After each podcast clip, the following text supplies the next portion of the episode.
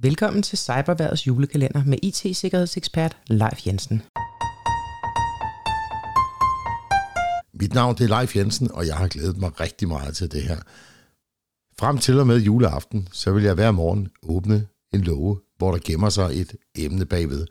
Og i forbindelse med det emne, så vil jeg give dig nogle helt konkrete tips og råd til, hvad du selv kan gøre for at forbedre din sikkerhed. Og du har min personlige garanti for, at hvis du følger de her 24 råd igennem december, så har du reduceret risikoen væsentligt for at havne i kløerne på de kriminelle. Lad os få åbnet love nummer 9. Og der står e-mail. E-mails, det er stadigvæk de IT-kriminelles foretrukne værktøj til at logge dig i fælden, og de blev rigtig gode til at få dem til at se ægte ud. Det vi ser mest er de såkaldte phishing mails, som udgiver sig for at være fra en afsender, du kender, som for eksempel PostNord, Nets, Skat, UC osv.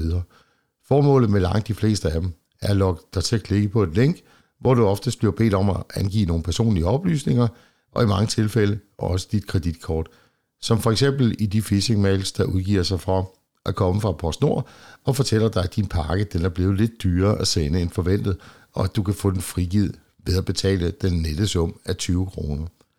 Står man og venter på en pakke, så er der desværre mange, som er tilbøjelige til at klikke på linket og endda betale de 20 kroner. Men tænker man sig om blot få sekunder, så ved man jo godt, at det ikke er sådan en pakkeforsendelse, det foregår. Det er den webshop, du handler med, som afregner med eksempelvis PostNord.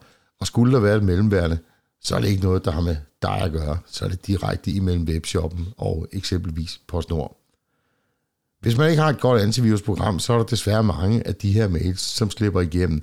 Og som sagt ved første øjekast, så kan det godt være ret svært at gennemskue, om det er svindel, eller om mailen er god nok. Det gælder også for de mails, der udgiver sig for at komme fra Nets og Skat osv. En af de ting, du bør holde øje med, er e-mailadressen på afsenderen. Det er efterhånden blevet ret svært at forfalske, men det kan godt lade sig gøre, så det kan altså ikke stå alene. Men kig nu godt efter, øh, hvad der står efter snabelaget. Passer det med det firma, øh, mailen ser ud til at komme fra? Står der for eksempel postnord.dk, eller står der måske postnorden.eu? Det er som regel lidt lettere på en computer at se afsendermailen, men de fleste mailprogrammer til mobiltelefoner, de giver faktisk mulighed for, at man lige kan holde fingeren et par sekunder på afsendernavnet, og så viser den, hvad e-mailadressen er, som det kommer fra. Er du bare en lille smule i tvivl, så vælg den sikre vej og slet mailen.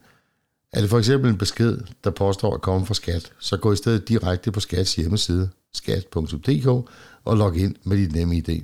Og husk, at hverken skat, Nets eller din bank, de vil sende dig en helt almindelig e-mail. De vil kommunikere via netbank eller e-boks.